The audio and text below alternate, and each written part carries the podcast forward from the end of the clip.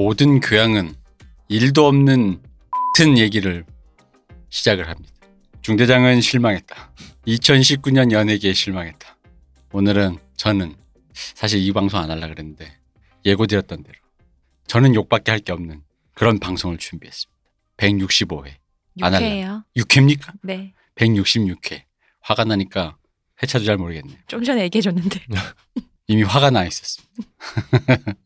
박 박사님 나오셨습니다. 네, 안녕하십니까.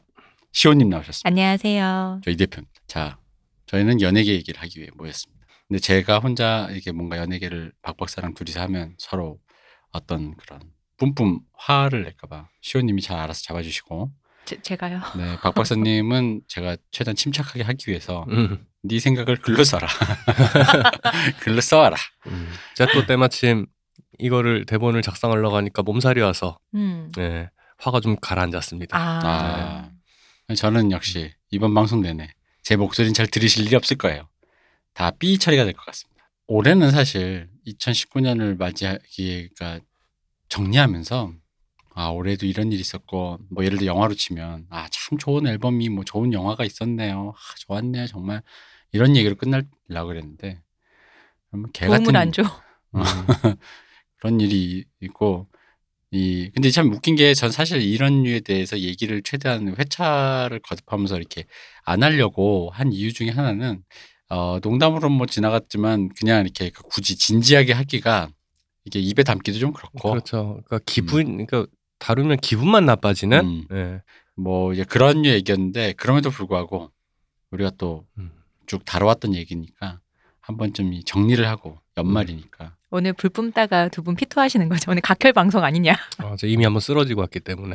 네. 음, 그렇습니다. 그래서 도저히 음, 뭐 여러 가지 얘기가 있지만 어쨌든 저는 중대장은 실망한 2019년에 중대장은 여러분에게 크게 실망했다. 네. 아주 실망했습니다. 네. 몹시 실망했다. 옛날 그 짤방인데. 그거. 그래서 어쨌든 여러분 저희 안 하려면 여러분의 후원으로 방송이 진행되고 있습니다. 여러분의 많은 후원 부탁드리겠습니다. 후원 계좌는 팟빵과 페이스북, 기타 트위터 계정에도 다 적혀 있습니다. 알아서 잘 부탁드리겠습니다. 감사합니다. 이번 방송만 듣고 아니 이렇게 욕만 하는 방송에 왜 내가 후원하느냐? 아닙니다. 죄송합니다. 잘못했습니다. 욕을 할 수밖에 없는 방송도 있습니다. 때로는. 이게 그 사실은 케이팝과 케이팝 아이돌이죠. 사실은 주로. 네. 케이팝 산업 전반에 대한 얘기를 우리가 좀 이제 여러 가지 맥락에서 많이 다뤘는데 사실은 제가 그동안 나와서 한 얘기의 스탠스들은 대체로 그런 팝, 케이팝 문화 전반에 좀 긍정적인 스탠스였던 건 맞는 것 같죠, 제가? 그쵸? 네, 좀 긍정적인 스탠스로 많이 얘기를 했어요. 했는데 사실은 세상에 좋은 것만 있는 게 어디 있겠습니까?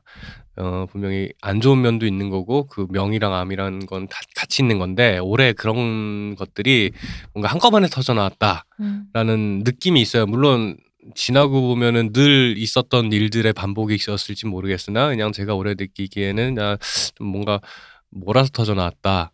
그리고 그 방탄소년단 같은 팀의 엄청난 성공 때문에 더더욱 그 더러움이 도드라져 보이는 건 아닐까 뭐 이런 생각도 좀 들기는 해요. 방탄소년단 위대한 팀이죠. 그러니까 그 빛이 밝을수록 이 어둠도 깊어지듯이 똑같은 어둠이 있더라도 너무 밝으니까 그 이면에 이런 게 아직도 있어? 그게 방탄 때문이라는 거예요, 그러면? 방탄이 너무 밝아서? 아 또 그게 그렇게 되나요? 네. 역시 방탄이네요. 네, 어, 그렇습니다. 방탄. 네. 방탄이 네. 아니 그러니까 근데 사실 어디가 썩었는지를 알려면 거기에 빛이 비추어서 발견이 돼야 되는 건데 그럼 말씀하신 대로 하면 방탄이란 빛이 케이팝 사업에 어두운 곳을 비추어 그렇게 된 것처럼 들리는군요. 네, 어디에나 뭐 어두운 곳과 밝은 곳은 또 공존하는 거니까 어두운 면이 있고 그 어두운 면들이 이 어디서 기인하는가까지는 모르겠으나 이런 일들이의 원인이 어딜지에 대해서 얘기를 들어보시고 같이 고민해 보는 시간이 됐으면 좋겠고 그 항상 좋은 것만 있을 수는 없거든요. 당연히 좋은 것만 있을 수는 없고 무조건 긍정적인 상황 사태 모든 것이 다 긍정적이기만 한 일도 절대로 없는 거고 그안 좋은 면들에 대해서도 같이 인지를 하고 있어야 좀 발전적인 네. 어, 논의가 가능하지 않을까라는 생각을 해봅니다. 네. 네. 일단 본 방송에 들어가기 전에 잠시 잡담을 하겠습니다. 저희가 지난주에 공연을 다녀오지 않았습니까? 노고들을 이끌고 네, 저희 음. 셋이 네. 어, 저 몸살의 원인 한 7할 정도는 거기에 있기도 한 것 같아요. 네. standing에 있었다. 네. 어, U2 공연을 다녔습니다. 이 U2라는 밴드는 뭐, 뭐, 두말할 필요 없는 전설의 밴드인데, 그동안 한국에 너나 내나 다 왔는데, 음. U2 안 왔는데. 근데 솔직히 U2가 난 제일 먼저 올 줄 알았어요. 왜냐면, 보노가 노벨상 평화상을 노리고 있잖아요. 그렇기 때문에 음. 보노가 노벨 평화상을 타고 싶으면, 평양에서 공연해야지. 서울 아니, 일단. 통일시켜야지. 음. 어. 거기에 그, 안 돼, 안 돼. 트럼프가 노리고 있기 때문에 어, 그건. 통일시켜야지. 여기 지금 동부가 정리해주면 바로 통일. 아유, 그럼 내한 타이밍이 올 거였으면은 올해 한 봄쯤에 그그 한창 분위기 왔었어야. 좋을 때 그때 그쵸. 했었으면은 딱 좋았을 수도 어. 있겠는데. 아니야 그러면 너무 네. 그 어용 밴드 같잖아. 티나. 이렇게 좀 안 좋을 때 와야 진짜 락 밴드지. 안 좋아서 뭔가 계기가 돼서 좋아지면 모르겠는데 음. 어, 불상의 발사체는 계속 발사되고 있고 막말도 계속하고 있는 상, 이 상황에서 음. 어? 그러니까 우리가 네. 어, 어떤 유튜브의 그 오래된 저 뭐랄까 행보에 따라서 사랑과 평화, 음, 음, 그리고 마지막 한글로 굳이 한글로 해준 음. 모두가 평등해질 때까지 우린 평등한 게 아니다. 이 메시지를 우리 가슴 깊이 이건 이제 공연에 대한 얘기고 됐고 음. 아니 난 이 얘기를 하고 싶었어. 제가 메탈리카 다녀왔잖아요. 네. 메탈리카 때 사실 standing이 널널했어요. 네. 서 있기 괜찮았어요. 근데 여기는 너무 집어넣어가지고 아우 진짜 죽는 줄 알았어요. 깜짝 놀랐어요. 예. 나 나- 무슨 음. 출퇴근하는 줄 알았어요. 출퇴근하는 지하철 아닌 거야. 아니, 아침 7시 사당역이랑 밀도가 비슷했던 것 같아. 어. 네. 음, 아. 숨쉬기가 어렵더라고. 네. 그래가지고 이런 식으로 이 실패, 그러니까 그 흔히 말하는 그 뭐랄까 관중 그거 수요 예측의 실패. 실패를 네. 해가지고 이게 그, 그 온라인에서 네. U2 공연이 매진이 안 됐다, 매진이 안 됐다 이러는 거예요. 네. 그래가지고 뭐 다들 나이가 많아가지고 standing은 안 간다 뭐 이랬는데 그래가지고 standing 널널할 줄 알았어. 갔더니 이게 웬일이야. 끝도 그러니까. 없이 들어와 사람이. 표를 얼마나 판 거야 대체 네. 싶은 거야. 아니 왜냐면 우리가 들어갈 때가 이미 우리는 늦그 이제 거의 임박해서 들어갔으니까 뒷줄이었잖아요. 네. 그래서 아 뭐 우리도 이미 들어간 사람에 비하면 덤이지 이런 음. 생각인데 우리가 들어가고 들어갔을 때. 실제로 네. 인구가 굉장히 많았잖아요. 실제로. 네. 아, 밀도가. 높았잖아요. 그래서 약간 이산화탄소 비율이 높은 네, 음, 상태에서. 우리가 덤 맞구나 이러고 있는데 우리 뒤로 한참 계속 들어오잖아. 네 맞아요. 그러더니만은 갑자기 공연 시작하니까 뒤에서 쓱 밀어붙이는 거야. 음. 음. 아우, 근데 갑자기 그 저기 뭐야 속이 답답해지면서 거기다가 이제 앞뒤 좌우로 이제 나보다 체격이 큰 외국 분들 그 옛날에 Red Chili Peppers 공연 친구가 갔다 오더니 주한 미군이 다 온 것 같다라고 그랬었거든요 네. 친구가 근데 주한미군. 예 근데 여기서는 주한 외국인이 거의 다 온 것 같은 그런 어, 많이 분위기에 왔더라고요. 예. 음, 맞아요. 뭐 역시 세계적인 밴드고 네. 몇 년째 공연 수입 1위를 찍고 계시는 음. 이제 부동의 네, 세계 네. 최고의 근데 이제 공연 quality라든가 음. 여러 가지 측면에서 세계 최고의 그러니까 그 흔히 말 세계 최고 수준의 엔터테인먼트가 이런 것이다라는 음. 걸 한번 그 8K 모니터 아우 정말 아, 대단하더라고요 엄청났습니다. 네. 이게 사진으로 찍어놓은 거 이런 걸 보면은 그- 그냥 모니터구나 느낌이 들잖아요. 네. 근데 네. 현장에서 본 사람들은 알 거예요. 깜짝 놀랐어요. 그게 그게 너- 난 진짜 그런 류의 영상을 공연장에서 보면서 멋있다라는 느낌이 드는 게 처음인데 음. 유튜브 전에 메탈리카는 그 그러니까 그 세팅이 좀 멋있었긴 했는데 네. 영상 내용은 그냥 공연 장면이어가지고 음. 그다지 뭐 이렇게 그 내용 자체에 공감하는 건 아닌데 이거는 그 하나 하나 음. 연출된 그 어떤 계산된 그 그런 것들이 그리고 저 놀라웠던 게 그 무대 영상을 찍는 방식이 중계였잖아요 중계 네. 중계도 되게 뮤직비디오처럼 네, 네. 맞아요. 그러니까 모든 퍼포먼스랑 그 영상 연출, 그러니까 미리 찍은 영상도 있고 그 현장에서 찍는 영상도 있는데 그걸 갖다가 무대 연출과 심지어 이제 퍼포머의 움직임까지 모든 거가 다 계산된 상태로 그 연출을 한다라는 거. 그러니까 아, 락 밴드 공연에서 이런 식으로 하는 건 정말 본 적이 없는 것 같고. 그 유튜브 공연이 좋다 좋다 훌륭하다 뭐 이런 얘기 많이 들었는데 아 어떤 면에서 훌륭하다고 하는 건지 이게 확 느껴지고 그 8K 모니터 그 크기도 크긴데 음. 그 약간 안으로 볼록하게 들어가 네. 이렇게 안으로 쑥 들어가 있는 느낌이 라운딩이 돼 하잖아요. 있었는데 이게 그렇게 되니까 그 8K 해상도의 엄청난 화면이 약간 그렇게 울 약간 안으로 쑥 들어간 화면 안에 흐르니까 이게 약간 3D 느낌이 나는 어, 거예요. 맞아요. 3D 음. 느낌이 나면서 되게 입체감이 있게 느껴진다고 해야 되나? 그러면서 그런 것들이 이제 음악이랑 그, 그 연- 연- 영상의 화면, 영상이랑 이게 조화가 되면서 되게 엄, 연, 그, 뭐라 해야 되지? 엄청난 스펙타클을 그냥 네. 그 음, 보여주게 되는. 연출력이 깜짝 놀랐어요, 네, 진짜. 진짜. 어, 계획되었다, 모든 어. 것이다. 예. 게다가 네. 메탈리카 때까지만 해도 영상이랑 음악이랑 sync가 안 맞았어요. 음. 실제로 찍, 지금 현장에서 연, 연주하고 있는 사람을 찍어서 다시 그 뒤에 있는 스크린으로 내보내면 당연히 영상이 실제 인물보다 늦죠? 늦을 거 아니에요. 그런 상태 소리랑 또 영상의 전송 속도가 다르니까 sync가 보통 안 맞고 그거를 우리 그 공개 상영회 때도 영화 할 때도 그거 갖고 이제 좀 고민 많이 했, 었는데 보통 한 평균 뭐 한 150milli, 120millisecond 뭐 이렇게 차이가 있다고 하는데 그 공연장 크기마다 좀 다르겠죠. 근데 이거는 그것까지도 싱크를 맞춰놨더라고. 음. 음. 근데 별게 아니다 싶지만 그렇게 되는 경우는 뭐가 있냐면 현장에서 그 연주하고 있는 사람은 자기 음악을 잘 정확하게 모니터링을 할 수, 왜냐면 안 그러면 내 소리보다 아마 조금 늦게 나갈 거란 말이에요. 음. 그럼 그게 헷갈릴 수 있잖아요. 그러니까 그런 류의 큐라든가 그런 것들이 다 세세하게 굉장히 디테일하게 지금 조정이 됐다라는 거에서 음. 놀라웠고 그리고 이제 한국 그러니까 한국에서 공연하는데 그냥 돌던 왜 보통 옛날 락커들이 이런 음. 말 많이 하잖아. 음. 너무 공연 많이 하다 보니까 내가 어느 도시에 사는지도 모른다고 예, 예. 비행기 내리면 그냥 공연하는데 충분히 현지의 그 어떤 그 메시지를 주기 위해서 음, 현지 그- 특화되게. 어, 현지 음. 특화된 그런 것들 그런 것들 아주 꼼꼼하게 준비를 하셨더라고요. 네. 예. 그래서 거기서 우리 마지막에 뭐 여러 여러 한국의 여성들에 대한 얘기 그 이미지들이 쫙 지나갔는데 뭐 많은 분들이 지나가셨습니다만 저는 이제 그 설리 씨가 나왔을 때 음. 잠시 울컥했는데 맞습니다. 그래서 준비했다. 케이팝의 악몽 요렇게 네. 넘어가는 예, 예. 맞아요. 설리 씨 사진이 나올 때 되게 예상 못한 타이밍에 나와가지고 되게 헉했어요, 진짜로. 저는 못 본 거 있죠. 아, 그 화면이 너무 크고 제가 키가 작으니까 아 맞아, 맞아. 제일 오른쪽에. 나왔었잖아요. 예, 설리 예. 씨가 그러니까 그 설리 씨뿐 아니라 제일 오른쪽에 나왔던 인물들은 거의 못 봤어요. 아 맞아요. 그 어. 앞에 어, 스탠딩에서는 그럴 수 있어요. 예. 네. 좀 뭐랄까 약간 그냥 기념비적인 공연이니까 그냥 어, 일단 찍으러 간다 이런 음, 느낌으로 그쵸. 갔다가 어, 이건 봐야지라는 어, 느낌이었는데 꽤 많이 고양돼서 왔어요. 네, 확실히 확실히 돈값 한다. 라는 아. 게 있고 그리고 단순히 그 그런 게 있거든요. 확실히 뭐 공연을 보러 가면은 규모가 커질수록 네. 사실 상대적으로 거리가 멀어지면 음. 감흥이 떨어질 수밖에 없거든요. 그쵸. 근데 이제 유튜 같은 경우에는 굉장히 큰 공연만 하는 팀이잖아요. 네. 큰 공연만 하는 팀들이 좀 상대적으로 거리가 멀리 떨어진 관객에게 또 어떤 식으로 감흥을 주려고 애- 음. 연구하고 애를 썼는가라는 관점으로 봤을 때도 되게 좀 아, 아 이- 이래서 음.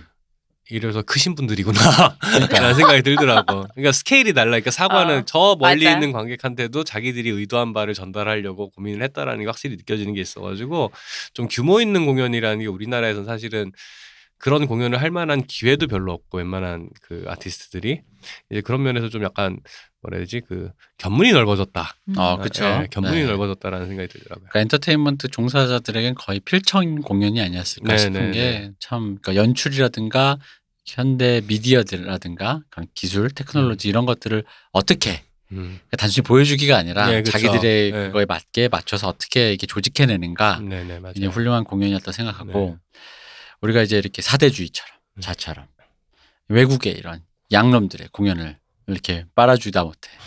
그래놓고 우리가 할 얘기는 뭐냐? 케이팝을 케이- 까는 얘기를 하려고. 어? 케이팝 이뭐 이대로 되는가? 네, 이렇게 되었습니다. 네 맞습니다. 그래서 드디어 네. 유튜는 그렇게 어쨌든 연말에 흥겨운 네. 어떤 여흥이었습니다. 네 네. 네 그리고 사실은 그 오늘 할 이 방송을 할까 말까 할까 말까 하다가 그날 제가 설리 씨 얼굴을 보고 음, 아 이게 그래 역시 이거는 한 번은 음. 짚고 넘어가서 여러 가지 얘기를 해볼 필요가 있다. 네, 사실은 그래요. 그러니까 사- 이 대표님이랑 사석에서도 얘기를 했지만 이런 얘기들이 사실 흔하다면 또 흔한 일이거든요. 음. 흔하다는 게 이제 예를 들어서 뭐, 뭐 짧게 봤을 때 뭐 몇 년 사이 한국에서라던가 뭐 이런 게 아니라 좀 사건들의 골자만 놓고 보면 올해 이제 한국에서 이제 가요계에서 여러 가지 일들이 있었는데 가요계라고 하니까 되게 옛날 사람 같네. 그 scene scene에서 안에서 여러 가지 일이 있었는데 이거를 뭐 케이팝 scene이라는 그 특수성을 떼놓고 그냥 사건의 골자들만 보면 동서고금을 막론하고 늘 있는 일이기도 해요, 사실은. 음. 사실은 뭐 뭐 그 타락한 비즈니스맨이 음. 어 사회의 부조리를 어 사- 온갖 부조리와 이런 것들을 이용해 가지고 일신의 어, 부귀영화를 꿈꾸다가 뭐 몰라 그랬다던가. 음. 유명세에 시달리던 연예인이 어, 삶에 괴로워하다가 어, 목숨을 버렸다던가. 음. 어? 뭐 이렇게 그그 부조 그 어떤 순위나 이런 것들을 갖다가 조작하려는 시도를 했다든가. 이런 음. 것들은 그냥 그냥 자본주의 사회 안에서 특 그냥 자본주의 최소한 자본주의 사회 안에서는 되게 오랫동안 흔히 있었던 되게 부조리들이기는 해요. 음. 그러다 보니까 이 얘기들을 갖다가 골자만 놓고 이게 도대체 무슨 의미가 있는 사건일까라고 생각을 해보면은 결론도 역시 많이 있던 일이다 보니까 뻔한 얘기가 나올 수밖에 없다라는 생각에 이제 할까 말까 하는 게 맞나 뭐 이런 생각도 사실은 하긴 했었습니다. 근데 그런 것들을 제외하고 그런 보편성도 중요하지만 그런 그런 그런 보편성을 제외하고 한국이라는 케이팝 이라는 특수성을 놓고 특수한 배경을 놓고 봤을 때 우리가 어떤 점에서 어떤 점이 어떤 한국의 특수성이 이런 일들을 벌어지게 했는가라는 관점에 대해서 조금 생각을 해볼 수 있어야 되는 거 아닌가라는 생각을 해서 이제 조금 미흡하긴 하지만 그런 관점으로 일단 얘기를 해보려고 저희가 정리를 좀 해봤어요. 그래서 뭐, 뭐 다들 아시겠지만 올해 되게 나는 이렇게 정리하면서도 깜짝 놀랐던 게 버닝썬 사건이 한 2년 정도 된 일인 것 같은 음. 기분이 좀 드는 게 있어요. 음. 어, 이게 올해 초에 있었던 네. 일이잖아요. 올해 초 작년 말부터였나 터지기 네. 시작한 게. 그 김상교 씨 폭로 음. 사건부터가 근데 사실 작년 말부터 이어져서 이제 올해 초에 터져 나오기 시작한 그런 일들이 있었던 것 같고 그러다 보니까 어, 되게 오래된 일로 느껴지는 거예요 체감상. 근데 그게 오래 있었던 일입니다. 음. 올해 버닝썬 사건이 있었고 그리고 정준영 그 사건 있었고 네. 그러고 나서 이제 구하라 씨, 아, 그러니까 설리 씨하고 구하라 씨가 스스로 목숨을 끊는 사건이 있었고 그러고 나서 우리 사실은 그 하반기 최고 사건 중에 하나죠. 프로듀스 시리즈 음. 전체 전 시즌 전 시즌 주작. 야, 이 상상도 못해서 난 설마 했어. 그니까. 난, 나는 그거는 생각을 해서 사실은 그 제가 시즌 1까지는 모르겠고 2하고 3는 보면서 어느 정도 마사지를 했겠구나라는 생각은 했어요. 그러니까 살짝 그냥 예, 뭐라고 예. 생각했지. 마사지는 했겠거니 했어. 그 정도 뭐 방송에서 안 하겠어. 뭐 이랬는데 전 시즌 전 시즌 모든 것이 다. 모든 것을 다 이거는 사실은 저는 아 이 새끼들 간도 크다. 어 미쳤구나 라는 생각을 했었고 거기에 우리가 또 안 하려면서 1년 전에 이미 예언을 했던 그쵸. 어, 사재기가 네. 이제는 아예 눈치도 안 보더라고요. 어. 예, 누가 어떻게 사재기를 했다라는 거를 물어보면 저도 당연히 특정을 못 해드립니다. 당연히 못 해드리는데 누가 해서 너 증거 있어라고 하면 저도 모르죠. 그건 모르는데 그 확실한 거는 업계 내부에서 이제 이 대표님도 직접 들으셔서 알겠지만은 업계 곳곳에서 이런 것이 존재하고 이런 일이 있었다라는 증언들을 중복된 곳에서 드- 들었습니다. 저희도 음. 있다는 것 자체는 확실해요. 음. 있다는 것 자체는 확실한데 누구냐 어떻게 했냐라는 거를 갖다 밝혀낼 수가 없는데 그거는 업계 내부 구조상 밝혀내기가 앞으로도 힘들 거예요. 그죠. 그러니까 영원히 아무도 구체적인 정황과 누가 어떻게 했느냐라는 이 구체적인 특정을 할 수 없기 때문에 끝없이 평행선에 있긴 있다. 근데 난 아니다. 너 맞잖아. 그 증거 있어? 라는 게 아마 무한순환이 될 거예요, 아마. 근데 음. 그러면서 계속 써가겠죠. 한 사람은 있는지 모르겠는데 산업 구조는 남는. 그러니까요. 음. 그래서 네. 제가 여기서 성대모사를 잠깐 하자면 네. 박경 너는 계획이 다 있구나. 이게 네. 그렇게 질러버리면 네. 명예훼손으로 고소를 걸거나 네. 그러니까 사실적시에 의한 명예훼손이거나 네. 허위사실 유포거나 어쨌든 고소를 하려면 특정을 해야 되잖아요. 그렇죠. 그 사람의 네. 행위를. 네. 그러니까 박경 씨가 그렇게 유명인이 질러놓으니까 이게 걸려면 예를 들어 만약에 잘못 걸면 진짜 큰일 나는 게 음. 허위사실 유포라고 걸었다가 음. 조사를 해보겠다. 음. 허위사실이 아니므로 이, 이 소장은 기각되는데 뭘 이렇게 그렇게 음, 음, 근데 음. 사실 왜냐 허위사실이 아니라 음. 허위사실 아니네. 실제다. 아, 실제다. 그럼, 그럼 사실적시한 명예훼손으로 하시오. 그럼 이렇게 돼도 서로가 큰일이니까 솔직히 음. 말하면 인터넷상에서 설전이 오갈 수는 있어도 음. 법리적으로 무언가를 하기란 음.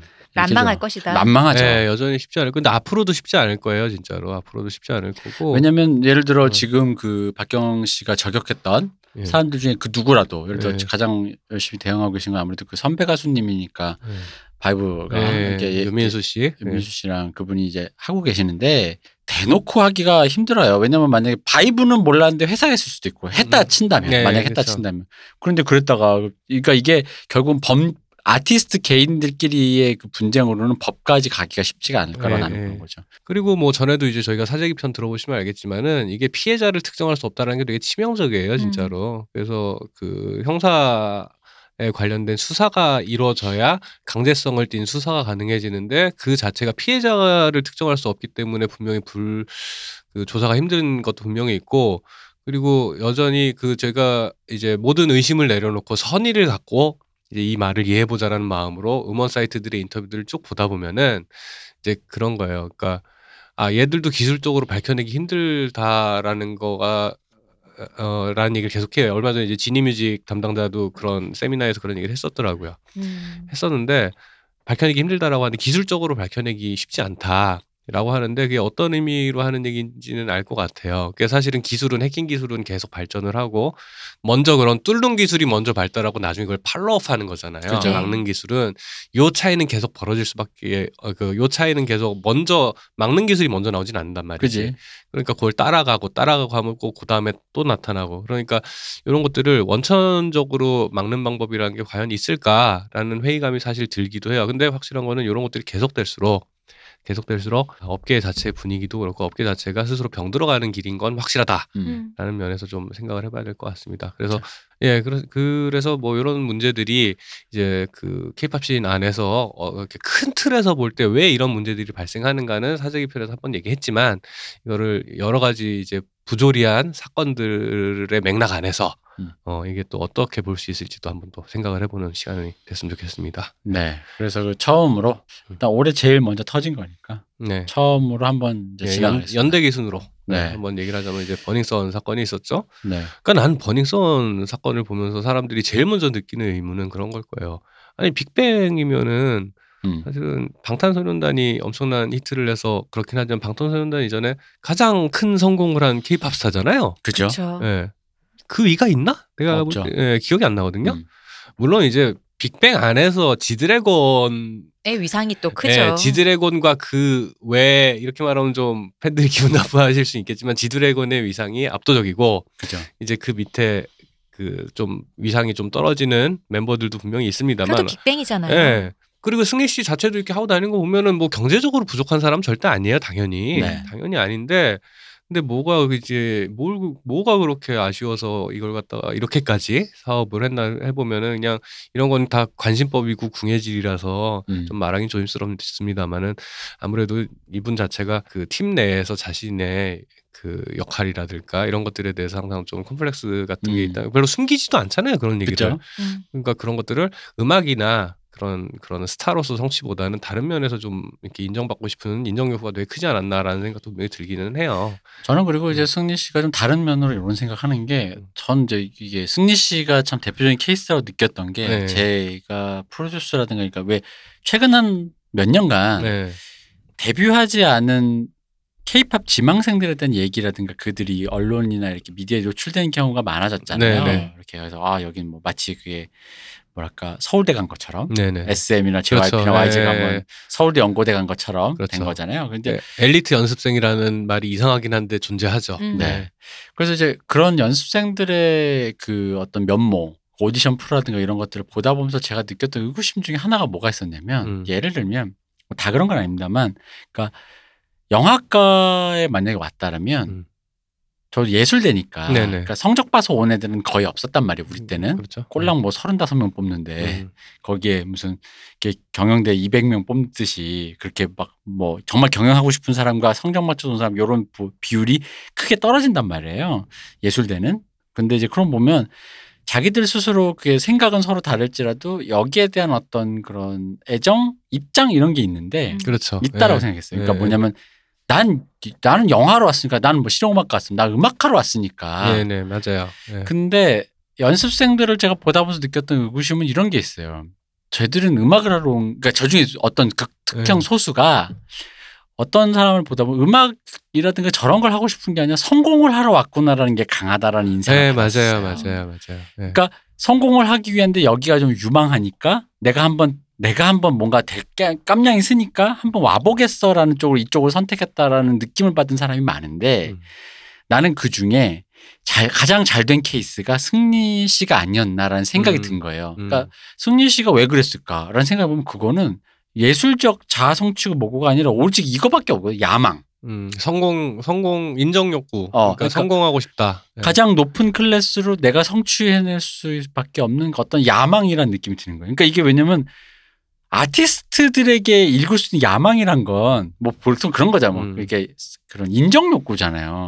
그러니까 이게 뭐 뒤에도 얘기를 하겠지만은 그러니까 케이팝 산업 자체가 그러니까 사실은 무대에서 뭔가 서서 자기를 표현한다는 행위 자체는 사실은 그 그런 사람이 연예인이라고 우리는 생각을 하잖아요. 그죠? 그런 사람이 연예인이고 그렇기 때문에 뭐 아이돌이니 어쩌니 뭐 이런 표현은 있지만 결국 아티스트라는 말로 수렴되는 이유는 결국 그 사람들이 보는 앞에 서서 자기를 표현하기 때문이거든요. 음. 근데 그런 종류의 예술적 이것도 예술적 욕망이에요. 그러니까 음. 남이 만들어준 노래를 갖고 남이 만들어준 춤을 춘다고 해서 그게 아티스트가 아니지 않아요. 퍼포머로서 그것도 아티스트거든요. 그죠? 그것도 그것도 높은 수준으로 성, 어, 수행해 낼 수 있냐 없냐에 따라서 당연히 예술적인 성취의 결과 그 정도는 당연히 달라지는 거 아티스트인데 아니 그만이 그게 예, 아티스트가 안 된다면 예, 마리아 칼라스는 그렇죠. 예, 카라야는 예. 그 뭐야 그냥 재생기야? 그러니까 그냥 그래서 그런데 보면은 이제 이 대표님 말씀대로 이게 아이돌이 핫하니까 성공하러 왔다. 이 바닥이 핫하니까 성공하러 왔다. 뭘 할지 나도 잘 모르겠는데 음. 이렇게 왔다. 그런 느낌이 드는 선, 그 사람 연습생들이 꽤 보이고 이 뒤에도 얘기를 하겠지만 네. 그런 것들이 결과적으로 서로 불행해지는 불행의 단초 중에 하나기도 해요. 예. 근데 보통은 이제 그런 거잖아요. 그러니까 연습생이 되면 혹은 이제 다른 식으로 좀 우르르 치면 이제 뭐 예대 학생이 됐다. 예고 학생이 됐다라고 하면 당연히 잘을 모르지만 거기서부터 예술이라는 거 엔터세, 엔터테인먼트나 혹은 예술이라는 것에 대한 태도를 같이 배우게 되잖아요. 그렇죠. 예. 하다 보니 알게 나도 아 내가 진짜 철딱선 없이 여기로 왔는데 네, 네. 와서 해놓고 보니까 여기가 굉장히 넓고 깊은 세계고 음. 그걸 배우다 보니 여기를 해나가신 분들에 대한 리스펙트도 생기고 나에 대해서 조금 더 내가 뭐 앞으로 이거에 대해서 좀 더 어떻게 진지하게 생각해야 될지 내 스스로 다잡는 계기가 되는 게 보통 그런 연습생이면 연습생 음. 아니면 학부생 예술학부생 예술학원생의 이 겪는 길이거든요. 그렇죠. 근데 그 과정을 겪으면서도 그런 것이 자동으로 그게 원래 되게 돼 있는데 예. 그거를 되지 않고 그냥 본인의 야망만을 더 붐업되게 되었다라는 거는 그 과정 자체가 어딘가 되게 왜곡돼 있다라는 맞아요. 생각이 예. 드는 거예요. 예. 그래서 되짚어 보면 나는 궁금이 그런 거예요. 그러니까 어쨌든 몸을 움직여서 무대를 하고 노래를 하고 하는 과정 자체가 보통의 에너지로 되는 게 아닌데 그 힘든 과정을 보내면서도 음. 이런 예술적 성취들에 대한 것들이 본인에게 별다른 만족을 주지 못했다. 아, 물론 알 수는 없지. 음. 근데 그것만으로 부족한 사람이었다라는 거. 내가 어떤 사람인지를 아 좋아. 내가 그런 어떤 사람인지를 그런 과정을 통해서 난 이게 행복하지 않구나 하고서는 사업 비즈니스맨이 되기로 마음을 정했을 수는 있어. 네. 그러면은 그런 그 이 긴 긴 그 연습생으로서의 검증 과정 그리고 아티스트로서 빅뱅이 한 10년 넘게 음. 활동을 했잖아요. 10년간 아티스트로서 활동하는 그 과정 안에서 스스로 그게 걸러지지 않았다라는 것들 어느 순간부터 호랑이 등에 타서 내릴 수 없기도 했겠죠. 음. 했는 그 과정들이 그 이 과연 이, 이 승리라는 인물에게 과연 그 축, 어, 이게 행복이었을까라는 생각을 해보면은 이게 다른 의미로 이, 이 자체가 불행의 시작이 아니었나라는 생각 분명히 들기는 그게 해요. 꼭 축복은 아니었다. 네네네. 차라리 그냥 처음부터 비즈니스를 했었으면 좋았을 뿐이, 그러니까 그런 것들이 결국에는 빅뱅에게도 불행하고 팬에게도 불행하고 어, 케이팝 산업 음. 전체에도 불행한 일이 돼버렸어요 결국은.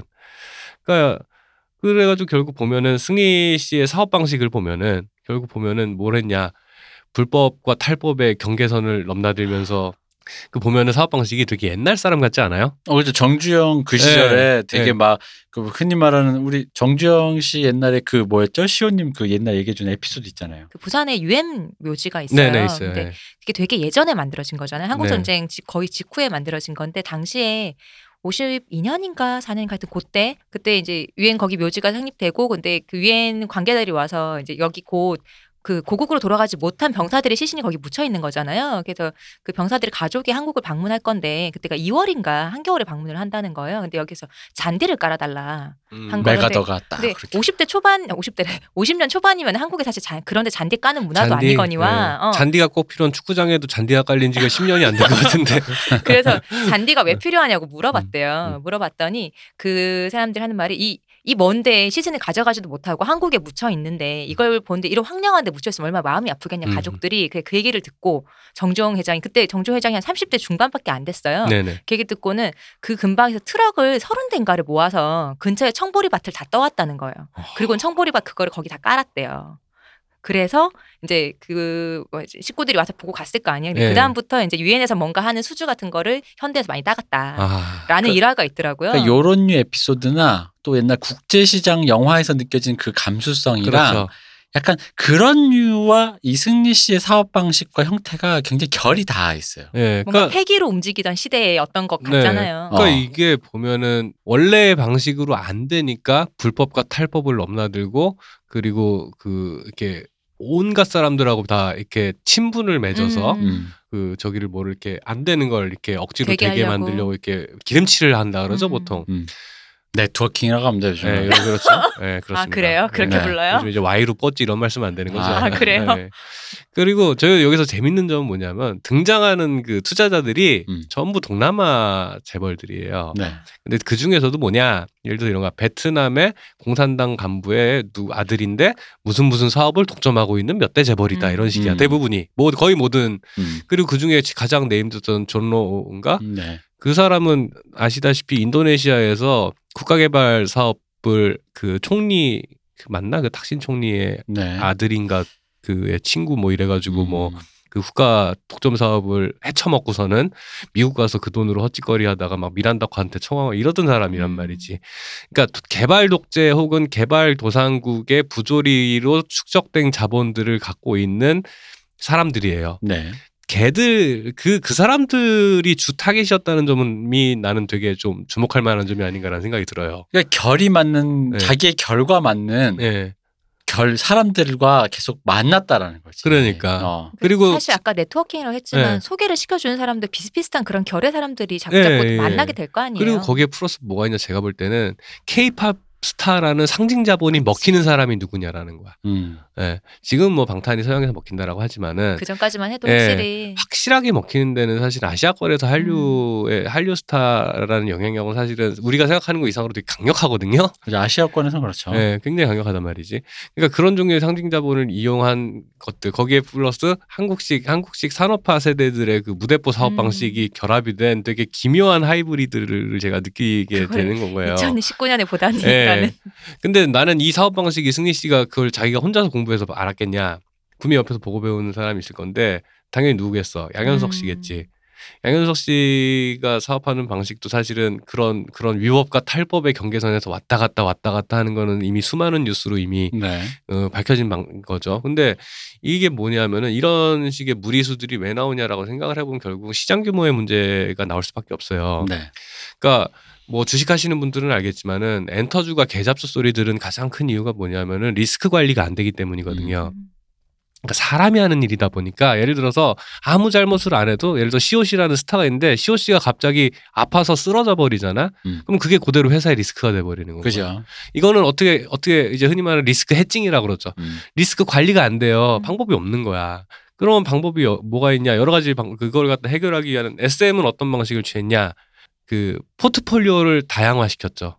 근데 SM이라는 그 그렇게 다들 SM처럼 되고 싶어 해요. 음. 안돼 근데 그게 그러니까 그 SM 다양한다는 게 막 그룹이 네. 일곱 명이면 다섯 명도 나왔다가 세 명도 나왔다가 이런 식으로 예, 다양한다는 건가요? 그게 그것도 그게 지금 SM이 취한 방식이고 SM이 본의 아니게 잘 된 이유가 뭐냐면은 그 H.O.T 때부터 해서 H.O.T, S.E.S 그 뒤에 동방신기, 소녀시대, 샤이니 하면서 슈퍼주니어 왜 빼십니까? 아 슈퍼주니어 슈퍼주니어 팬 진짜 무서워요. 아, 예, 맞아요. 죽을라고. 지금. 아, 죄송합니다. 음. 예, 맞아요.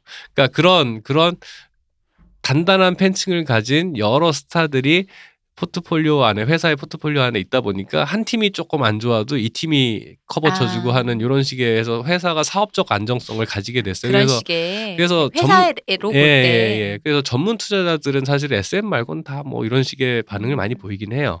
근데 그거는 사실 SM 정도 되는 회사나 우리나라에서 그거 되는 회사 SM밖에 없어요. 아니 방탄소년단의 그 거기도 예. 방탄소년단밖에 없어서 지금 고민이 많다는 얘기를 당연히 그럴 했어요. 수밖에 없죠. 네. 당연히 그럴 수밖에 없고 그리고 예를 들어 JYP는 그동안 사실 누적으로 보면 뭐가 많은데 다 내보냈지. 음. 왜냐 박진영 씨의 자아 실현을 위해 다 내보냈지. 머리 좀 굵어졌다 싶으면 내보낸 게 아니라 나간 건지 내보낸 건지 모르겠지만 사실 라인업 이름만 쭉 두고 보면 B, G.O.D, 뭐 2PM 뭐 이렇게 쭉 있는데 다 나갔죠. 박진영 씨는 회사에서 자기보다 유명한 사람이 좀 회사에 오래 있는 걸 별로 좋아하지 않는 것 같아. 예, 좀 그런 혐의가 좀 있어. 음. 예. 하여튼 그렇 그렇게 됐고, 근데 YG는 사실은 막말로 얘기하면 빅뱅밖에 없는 회사. 10년 전에도 있고 지금도 그래요. 음. 지금 블랙핑크가 괜찮죠. 괜찮은데 사실은 그 여자 아이돌의 한계라는 게 분명히 있어요. 그런 게 분명히 있고 그리고 그 블랙핑크라는 팀 자체가 팬덤이 소비해주는 팀이 아니다 보니까 대중성은 굉장히 높고 해외 인기가 높음에도 불구하고 충성도 높은 팬들이 고정 그러니까 살짝만 빈정의사에도 충성도 높게 소비해주는 무언가가 그러니까 충- 팬덤이 단단하다라는 건 뭐냐면은 그 약간 어, 이런저런 풍파가 있어도 음. 팀 자체를 지지해 주느냐 음. 안 지지해 요 차이가 되게 큰 거야. 그러니까 이걸 갖다가 그 팬덤이 단단하지 않냐 하지 않느냐라는 건 투자자 입장에서는 되게 중요한 기준이 될 수밖에 음. 없는 거죠. 그래서 빅뱅이 됐었는데 이제 빅뱅이 그렇게 되면서 YG도 10년째 사실 빅뱅밖에 없는 회사라는 소리는 뭐 10년 전이나 지금이나 똑같이 그러니까 그런 식으로 안정된 포트폴리오, 다양화된 포트폴리오를 통해서 안정된 사업 구조를 만들 수가 없으니까 그럼 다른 방식으로 옛날에 영화사들도 많이 하던 짓 있잖아요. 회사 경상비 만들려고 건물 1층에다가 커피숍 만들어가지고 경상비 벌리고 네. 식당 만들고 하는 그러니까 요 직업에 자꾸 진출한 이유가 사실 그거예요. 그 다 했었죠. SMIG, JYP 전부 다 했었어요. 요즘 다 기획사는 1층은 다 카페죠. 예, 예. 그게 뭐 워낙 접대하거나 이럴 때 접대하는 사람 미팅하고 이럴 네. 때 쓰는 먹는 커피값도 많이 공간도 되게- 어딘가 필요하니까요. 그런 것도 여러 가지 이유가 있는데 그런 것도 있고 뭐 요식업에 자꾸 진출하는 이유도 사실은 그런 자기들이 갖고 있는 거는 그런 브랜드 파워랑 네임밸류니까 그런 걸 이용할 수 있는 것들이 그런 얘기도 하고 그래가지고 왜 무슨 위너가 나와서 불고기 팔았다 뭐 이런 얘기 아 그래요? 아, 그런 일들이 있었어요. 그렇게 하는 이유도 결국 그런 여러 가지 사업을 안정시키기 위한 여러 가지 방법을 모색하던 중에 하나인 거예요. 근데 YG 같은 경우에는 부동산 쪽으로 워낙 유명해요. 음. 그러니까 물밑에서 그쵸. 부동산 업계 쪽에서 들리는 소문도 어마어마하고 네. 아 여기저기서 그러니까 본업과 상관없는 수많은 일들을 벌리고 있어요. 수많은 일들을 벌리고 있는데 그런 일을 하는 과, 와중에 그럼 기존의 여러 가지 이제 엔터업이 아닌 여러 가지 일들을 뚫고 들어가려면 당연히 음.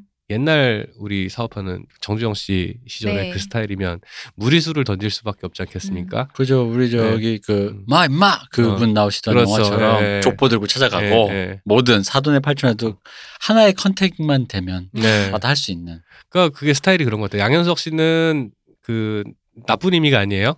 양현석 씨는 나쁜 의미가 아니라 좋은 의미이기도 하고 나쁜 의미를 동시에 가진 그 옛날식 사업가. 좀 비하하는 말로 하자면 장사꾼 음. 마인드라는 게 되게 강한 거고 이수만 씨는 이 사람은 엘리트주의자예요. 엘리트주의에서 이, 이 양반이 그 이분이 이, 이, 이 과정을 뚫고 나온 방식이 뭐냐 서울대 출신을 모으겠다. 음. 내가 서울대 나왔으니까. 라는 방식으로 뚫고 나와서 엘리트들을 모아서 엘리트 카르텔을 뚫고 들어가는 방식으로 생각을 한 거죠. 음. 접근을 한 거죠. 그 과정에서 그 YG의 방식이라는 거는 그런 식으로 그 공고한 기존의 산업의 카르텔을 뚫고 들어가려고 하다 보니까 로비, 음. 뭐 로비부터 해서 뭐 온갖 종류의 부조리들 이런 것들을 갖다가 무리해서라도 어떻게든 접대를 하고 이래가지고 뚫어내는 모습을 아마도 보고 나는 항상 그 생각을 뭐 뉴스 기사에도 많이 나왔지만은 YG가 왜 굳이 클럽 사업을 좋은 소리 절대 못 들을 텐데 음. 유지하고 있을까라는 거에서 사실 그런 혐의를 그런 의심을 지울 수가 없어요 진짜로. 음. 좋을 수가 없고 요즘 같은 분위기에서 클럽을 기획사가 아이돌 기획사가 클럽을 유지를 하고 있다? 그건 절대 도움이 되지 않아요 팬덤을 모으는데. 근데 그럼에도 불구하고 계속 한다는 이유는 분명히 그게 비즈니스적으로 더 도움되는 게 분명히 있기 때문인 거거든요. 뭐 나쁘게는 뭐 돈 세탁이니 이런 의심도 분명히 하겠지만 그런 면도 있겠지만 그런 종류의 사업 방식을 이제 그그 누구야? 승리 씨가 배운 거겠죠 옆에서. 지근거리에서 보고 음. 배운 거겠죠 근데 이것들이 뭐냐면 결국 한국에서 웬만한 성공으로는 그 사업으로서 엔터업은 특히 안정이 될 수가 없다 라는 음. 이 태생적인 불안함에서 오는 결과들인 거거든요. 그리고 이제 크기. 네. 그러니까 엔터업에서 성공을 해도 뭐 요- 야망이 큰 사람이라면 내가 생각하는 것만큼의 성공의 크기에 도달을 못한다. 그렇죠. 뭐 약간 그런 느낌에 좀 더 시장이 작으니까. 예.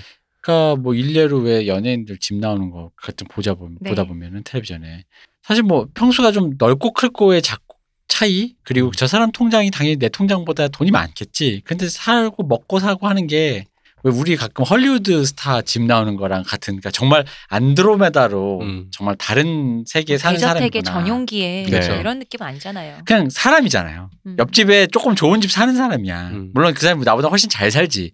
근데 그 잘 산다라고 했을 때 막상 통장을 까면 나오는 규모야 차이는 엄청나겠지만 그 엄청남의 차이가 안드로메다급이 아닌 거라는 거지. 그렇죠. 음. 그러니까 시장 규모가 우리나라 산업 그 케이팝 산업 자체가 꿈꾸는 곳은 사실은 헐리우드인데 음. 미국인데 시장 규모는 그 한국이라서 어, 한국인 거야. 근데 성공에 성공하라고 야 빅뱅 누구나 다 알아. 빅뱅전 업계 최고야, 업계 탑이야. 그, 그 핫하다는 케이팝 scene에서 방탄 이전에 가장 크게 성공한 팀이야라고 하는데 물론 지드래곤 씨의 재력이 어마어마한 것 같아요. 그런데 보면은 아 그래 그런 거 치고는 이란 느낌이 항상 음. 있어요. 근데 그게 그나마 빅뱅도 아시아 이제 한류 시장에서 터졌기 때문에 그 정도 번 거고 국내에서만 터진 가수들, 국내에서만 터진 스타들 대부분 예를 들어 김수현 씨라든가 이런 분들도 전지현 씨도 그렇고 큰 돈 벌기 시작한 거는 중국이랑 그쵸. 아시아권에서 일본에서 터지면서예요. 맞아요. 배용준 씨도 그랬고 배용준 씨 위상이 확 올라간 것도 일본에서 터지면서 그쵸. 엄청난 돈을 벌기 시작하면서요. 국내 시장만 갖고는 안 돼요. 국내 시장만 갖고 안 되니까 사실 한국에서 엔터업을 할 때는 한, 한 일본 혹은 중국 아시아 시장은 에서 터진다라는 걸 전제로 하고 사업 계획을 짜요. 음. 근데 그러면은 맡겨놨냐? 일본 시장, 그치. 중국 시장 맡겨놨냐? 음. 아니라고. 그렇게 되기를 바라고 하는 건 거야. 음. 음. 그렇게 됐으면 좋겠어요 하고 하는 거야. 너도 나도 각인 가. 근데 선택받은 몇몇을 빼고는 그것도 안 되지. 근데 그게 그 국내 시장 안에서 그나마 엔터업이 그나마 그래도 이제 사업으로서 조금 인정받기 시작한 이유는 뭐냐면 한류가 어쨌든 고정된 소비층을 가지고 이제 소비되고 있다라는 게 한 10년에 걸쳐서 검증되기 시작하면서부터 투자자들에게 투자할 만한 산업이다라는 걸 이제서야 한 몇 년 사이에요. 음. 예, 인정받기 시작하고 있는 거고 작년에 방탄을 계기로 확 터졌죠. 근데 이런 것들이 그럼에도 불구하고 여전히 똑같은 문제에 처해 있는 건 뭐냐면 국내에서 터져 해외에서 터진다고 하는데 국내에서 터져 봤자라는 거예요. 음. 음. 국내에서 터져 봤자라는 거고 국내에서 이제는 그그 예전에는 TV에 나와서 인지도를 알리고 하다못해 행사를 뜰수 있었는데 요즘에는 그 수요조차도 이젠 없어요. 음. 이제 TV에 요즘은 딱 관찰 예능 한다고 아이돌 나올 데가 없잖아요. 그죠? 그러니까 결국은 자생적으로 온라인 미디어를 통해서 본인을 알리고 그걸 이용해서 공연이 됐든 뭐가 됐든 뭘 팔아먹어야 되는데 음.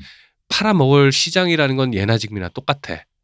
그러다 보니까 이 내수 시장의 협소함 때문에 결국에는 이제 이 사람들이 꿈을 꿀 때는 어떤 꿈을 꿔야 되냐? 해외를 털어먹어야 된다. 음. 해외를 털어먹는데 어떻게? 어떻게라는 거지. 그러면 승리 씨는 개발도상국의 자본을 털어먹겠다. 음. 뭘 이용해서? 나의 케이팝 스타의 위상을 이용해서. 음. 그리고 하나 더. 안 되면 되게 한다라는 산업화 세대의 마인드를 가지고. 이 사업 방식이라는 게 난 너무너무 K적이라는 거지. 이렇게 안 되면 되게 할 때 안 되면 되게 하는 그 되게 하는 방식 이 뭐냐. 참 요즘 젊은이답지 않게. 네, 진짜로요. 진짜 보기 드문 청년이에요. 네, 진짜 보기 드문. 청년이에요. 누가 그렇게 비즈니스를 해, 어. 요즘 세상에. 어른들이 보고 진취적이라고 예, 생각. 예, 음. 그렇죠. 아, 그러니까- 요새 젊은 청년이 이런 예, 생각이 예, 있겠죠. 맞아요. 가가지고 비벼서 어떻게든 음. 어, 막 아주 가가지고- 싹싹하게 예, 군다고. 예, 예. 그러기 요즘 그런 식으로 비즈니스 하는 음. 사람 다들 무슨 스타트업이니 뭐뭐 음. 어, 이러면서 실리콘밸리를 꿈꾸지 이렇게 승리 씨처럼 밑바닥에서 쫙쫙 긁어가지고 이렇게 올라온다라는 생각은 안 하거든요. 저쯤 되는 위상 가진 스타가 예. 어떻게 싹싹하게 굴까 싶었을 거예요. 예, 맞아요. 그런 식의 것들이 어, 결국엔 시장 규모 이제 이후에도 계속 나오겠지만 이 시장 규모의 협소함이라는 그 태생적인 핸디캡이 네. 핸디캡이 이 산업 구조에도 너무 큰 영향을 끼치고 있고 그리고 이, 이 버닝썬 사태라고 하는 건 사실은 이런저런 그 안에 한국 사회 부조리들이 막 널려 있지만 음. 결국엔 이 무리수 이런 종류의 부조리 종합 선물 세트를 갖다가 시전할 수밖에 없었던 이 무리수의 근간에는 뭐가 있냐 결국 한국 시장만 갖고는 안 된다라는 이 이 이 절박함, 그 답답함 이런 것들이 그걸 뚫고 나오는 방식에 있어서 전공법만으로 뚫, 뚫으려는 사람, 전공법으로 뚫으려는 사람도 있지만 치팅을 쓰려는 사람도 분명히 나타날 수밖에 없고 그 치팅의 종합 선물 세트가 이 승리 씨의 버닝썬 사태를 어, 몰고 왔다라는 생각이 드는 건 거죠. 거기다 또 진취적이다라는 말이 뭐 가치 판단을 떠나서 그러니까 뭐라도 해보겠다라는 어떤 자 스스로 네네. 그 마음이 어떻게든지 해보겠다. 네. 예를 들어 빅뱅의 다른 멤버들 포함해서 대부분 연예인들이 이제 그러니까 자신들이 모아놨던 돈에 대해서 그걸 이제 어쨌든간에 뭐 예금에서 한 체크카드로 까먹진 않을 거 아니에요. 음, 그러니까 뭐라도 투자를 하고 할 거 아니에요. 그렇죠. 그런 거에서 대부분 내가 스스로 사업을 하거나 이런 건 힘들기도 하고 어렵고 잘 모르니까 안 한다면 음. 대부분이 뭐냐면 이제 그런 류의 어떤 투자 지분을 가지는 것들. 그렇죠. 네. 근데 그런 투자 지분인데 사업 쪽은 잘 모르니까 약간 엔터랑 그나마 좀 연관 있는 것들. 뭐, 네네. 뭐 연예인은 뭐 미술, 네. 미술 작품, 미술 갤러리 네. 뭐 이런 쪽 아니면 뭐 아까 말씀드린 그런 클럽이라든가 네. 그런 예 그런 소, 굉장히 소비적인 그런 쪽에 이제 많이 한단 말이에요. 사업을 한다면 굉장히 큰 에너지가 필요하고. 네. 그게 아무리 뭐 아무것도 모르는 애가 백날 룸사롱만 들어간다고 사업이 뭐 될 안될 사업이 되는 건 아니거든요. 근데 그런 의미에서 봤을 때 승리 씨가 다른 연예인들처럼 뭔가 그런 음. 그런 그러니까 그 어떻게 보면 이제 승리 씨 기준에서 그게 되게 나이브하게 느껴졌을 거예요. 그렇죠. 맞아요. 네. 내가 조금 더 공부하고 내가 이제 드디어 가진 게 있으니 돈도 있고 상징 자본도 있다고 한다면 이걸 갖고 내가 더 공부해서 그러니까 본인은 아마 그렇게 생각했을 거지 대학원 네. 가는 마음으로 아 맞아요, 맞아요. 어. 네. 이걸 해서 안 되면 되게 할 거라 내가 빅뱅도 했는데 음. 빅뱅 그 처음에 뽑을 때 그 우리 보시면 아시지만 보신 분 아시겠지만 승리 씨가 안 될 뻔했어요. 아, 맞아요. 빅뱅 멤버가 안 될 뻔했다. 그, 그 그게. 나중에 저기 비스트에 있다가도 탈퇴한 장현승 씨랑 네. 끝까지 경합을 했죠. 음. 네. 간당간당 그러니까 그런 본인의 이제 여태까지 life 그 뭐랄까 history 음. 그거상 내가 안 되면 왜 본인 자기의 성공의 기준을 그렇게 두잖아요. 항상 성공한 사람들은 음. 그러다 이제 꼰대 소리 듣는 건데 난 역시 안 되는 걸 비벼서라도 어떻게든 해보겠다. 그리고 더 알아보겠다. 그렇게 앉아가지고 편하게 무슨 뭐 어디 뭐 무슨 뭐 미술품을 수입하네, 뭐 음. 와인을 뭐 먹네 이런 거 난 됐고 그런 거 그게 뭐 본인들 보기에는 우아 떨고 고상 떠는 것 같지만 자기가 보기엔 이제 그게 뭔가 현역이 아닌 것처럼 느껴질 수 음. 있을 것 같은 그런 기분이 드는 거야. 그렇죠. 그러니까 나는 여기서 좀더더 스펙을 알아서 왜 그런 거 있잖아 진짜 왜 우리 지금은 안 나오지만 요즘 옛날 로맨틱 코미디 90년대 로맨틱 코미디류의 드라마들이 기업 주로 베이스가 로맨틱 코미디라고 쓰고 밑에가 기업 드라마였잖아요. 음. 음. 그러니까 중 기업의 합병과 뭐 아, 막. 그런 그렇죠. 거였잖아요. 네. 그러다 보니 지분의 얼마 가져가고 어. 뭐. 그래서 그게 뭐 재벌 총수가 나올 때도 있고 실장님이 나올 때도 있고 많은데 뭐 그러다 보면 왜 그 전형적으로 그들이 마지막에 자기들이 이 기업에서 정치로 승리할 때 되면 산업화 시대적인 장면들이 막 나와요. 뭐 예를 그런 거 있잖아요. 왜 갑자기 기- 뭐 제가 자기가 뭘 개발하는데 저기 무슨 청계천 그런 뭐야 용접하는 데 가서 해주십시오 도와주십시오 아, 뭐 이런 거 나오면. 자네 같은 대기업 놈들은 내가 안 받아 한데 네, 그래서 많이 본 것 같네요. 어, 옛날에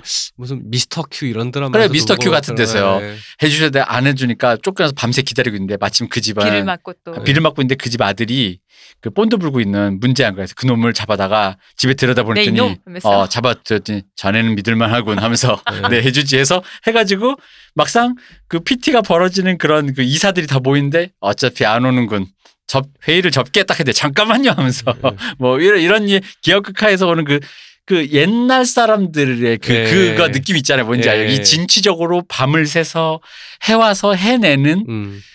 그 거기서 연예인이라고 내가 뒤에 앉아서 우아 떨지 않고 나는 좀 더 다른 데로 도약하고 싶어라는 그 야망이 있잖아요. 네. 그러니까 나는 그게 그러다 보니까 그 아까 내가 맨 처음에 얘기했던 그거 있잖아요. 예술가로서 어떤 무엇인가 예술을 하고 싶다는 그 욕망에 대한 태도가 아니라 예, 예, 예. 그 그걸 해내가는 과정과 성취에서의 그거에서만 이 사람이 쾌감을 느꼈던 거야. 음.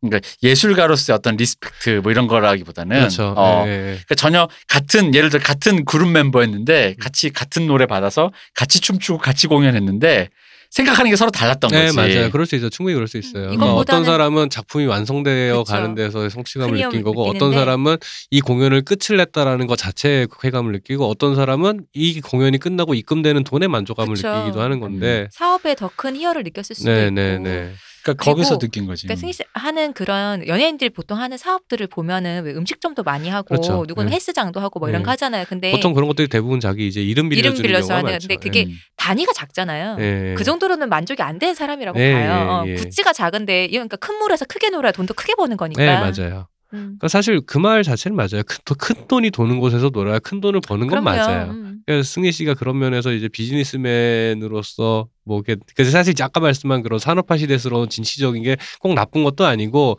그런 게 여전히 통하는 것도 있기는 해요.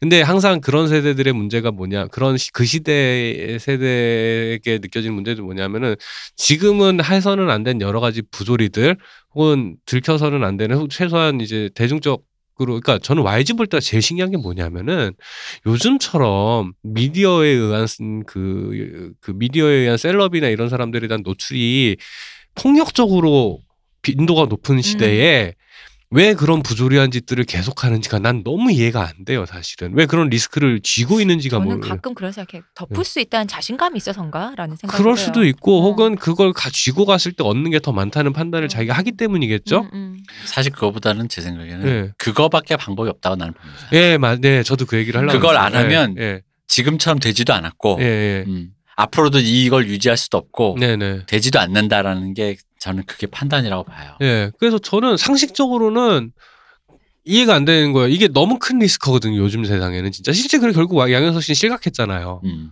그러니까 결국은 자, 그러니까 나쁜 솔직히 말하면 이건 자업자득이란 말로밖에 이제 할 수가 없는 게 그 양반 저 양현석 씨가 기획자로서 양현석 씨가 정평 분명히 힘 되게 훌륭한 면이 있다고 생각을 하거든요.